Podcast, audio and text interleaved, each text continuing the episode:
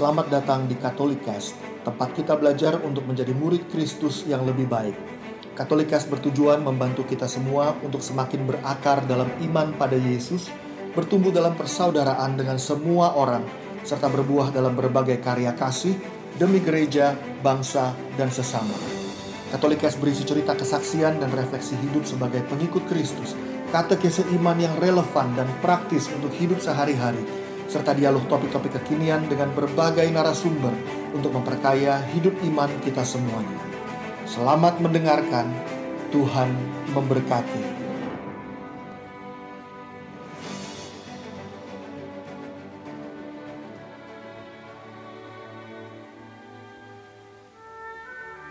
Kita berjumpa lagi dalam refleksi bacaan hari Minggu. Kali ini diambil dari hari Minggu biasa ke-23 6 September 2020. Saya akan bacakan bacaan-bacaannya. Bacaan pertama diambil dari Yeskiel bab 33 ayat 7 sampai 9. Beginilah firman Tuhan.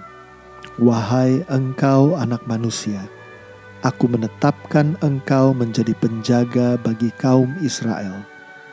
Bila mana engkau mendengar suatu firman daripadaku, peringatkanlah mereka demi namaku kalau aku berfirman kepada orang jahat, "Hai orang jahat, engkau pasti mati," dan engkau tidak berkata apa-apa untuk memperingatkan orang jahat itu supaya bertobat dari hidupnya, maka orang jahat itu akan mati dalam kesalahannya.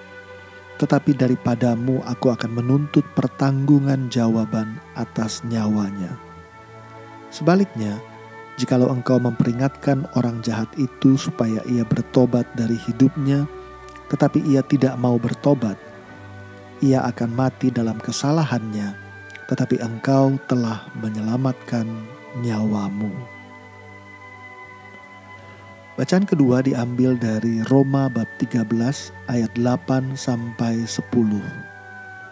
Saudara-saudara, janganlah berhutang apa-apa kepada siapa pun tetapi hendaklah kamu saling mengasihi. Sebab barang siapa mengasihi sesamanya manusia, ia sudah memenuhi hukum Taurat. Karena firman berikut ini, jangan berzina, jangan membunuh, jangan mencuri, jangan mengingini, serta segala firman lain mana pun juga sudah tersimpul dalam firman ini. Kasihilah sesamamu manusia, seperti dirimu sendiri. Kasih tidak berbuat jahat terhadap sesama manusia, karena itu kasih adalah kegenapan hukum Taurat. Bacaan Injil diambil dari Matius bab 18 ayat 15 sampai 20. Sekali peristiwa, Yesus berkata kepada murid-muridnya, Apabila saudaramu berbuat dosa, tegurlah dia di bawah empat mata. Jika ia mendengarkan nasihatmu, engkau telah mendapatnya kembali. Jika ia tidak mendengarkan engkau, bawalah seorang atau dua orang lain, supaya atas keterangan dua atau tiga orang saksi, perkara itu tidak disangsikan. Jika ia tidak mau mendengarkan mereka, sampaikanlah soalnya kepada jemaat. Dan jika ia tidak mau juga mendengarkan jemaat, pandanglah dia sebagai seorang yang tidak mengenal Allah atau seorang pemungut cukai.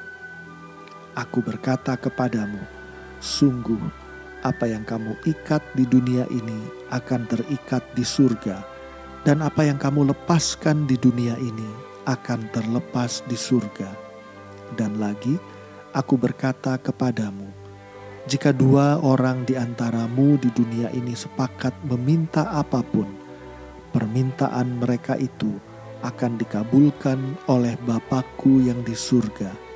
Sebab di mana dua atau tiga orang berkumpul dalam namaku, aku hadir di tengah-tengah mereka. Teman-teman semua, kita tahu bahwa perintah Yesus yang terutama adalah mengasihi Allah dan mengasihi sesama. Kali ini Yesus mengajarkan murid-muridnya bagaimana ungkapan kasih ini saat mereka berjumpa dengan saudara yang berbuat dosa. Yesus bilang, tegurlah ia di bawah empat mata. Kalau masih belum berubah juga, ajak saksi. Kalau masih tidak berubah juga, bawalah perkara itu kepada jemaat. Jemaat dalam hal ini berasal dari kata eklesia yang artinya gereja. Artinya dibawa kepada wewenang gereja untuk dibuat keputusan selanjutnya. Bahkan mungkin keputusan untuk memandang saudara yang berdosa itu sebagai seorang yang tidak mengenal Allah.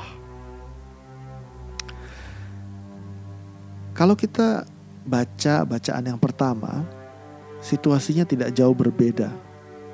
Tuhan berkata kepada Nabi Yeskiel bahwa ia harus menuruti perintah Tuhan untuk menegur orang yang berbuat jahat.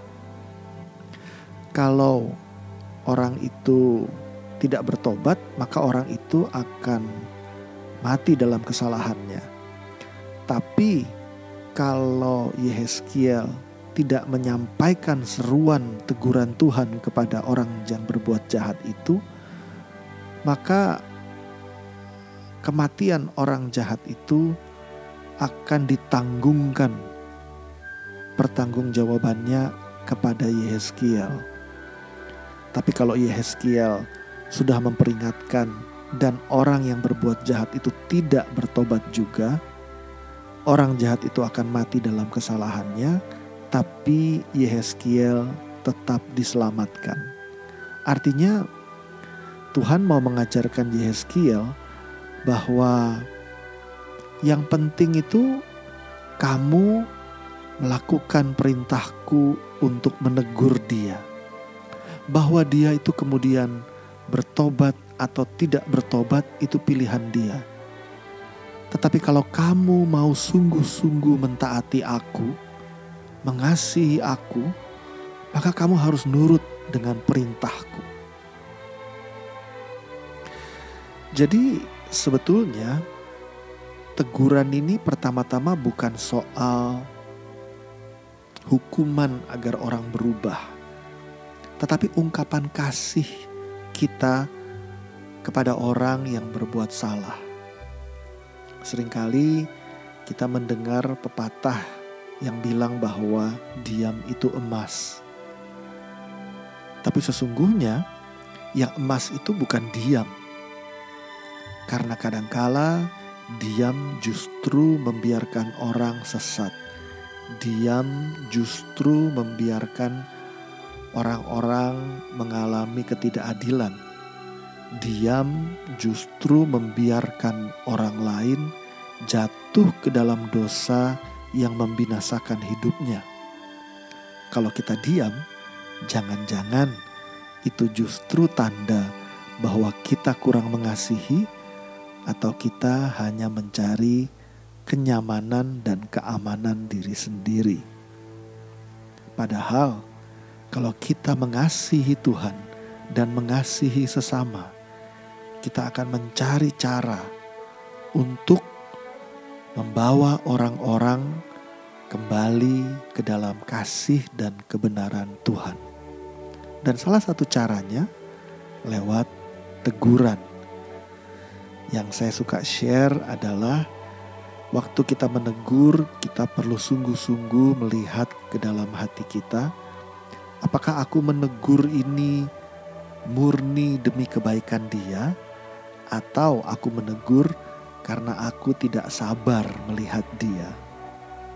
Seringkali tanpa kita sadari, waktu kita menegur itu bukan karena kasih kepada orang yang kita tegur, tapi karena kita ingin melampiaskan kemarahan atau ketidaksabaran yang ada di dalam hati kita.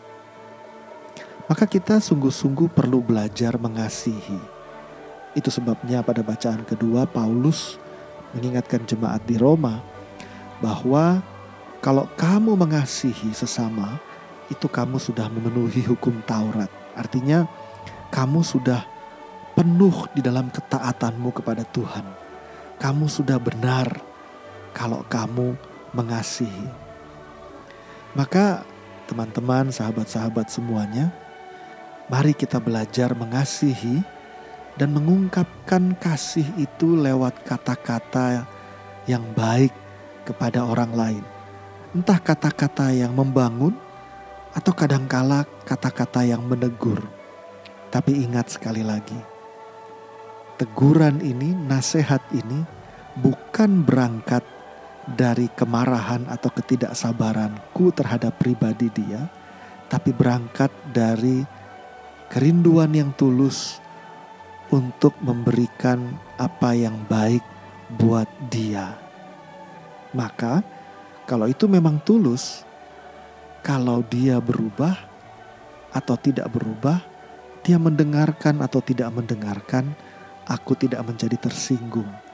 Tetapi aku akan tetap berusaha untuk mengasihi dia sehingga dia juga mengalami cinta Tuhan.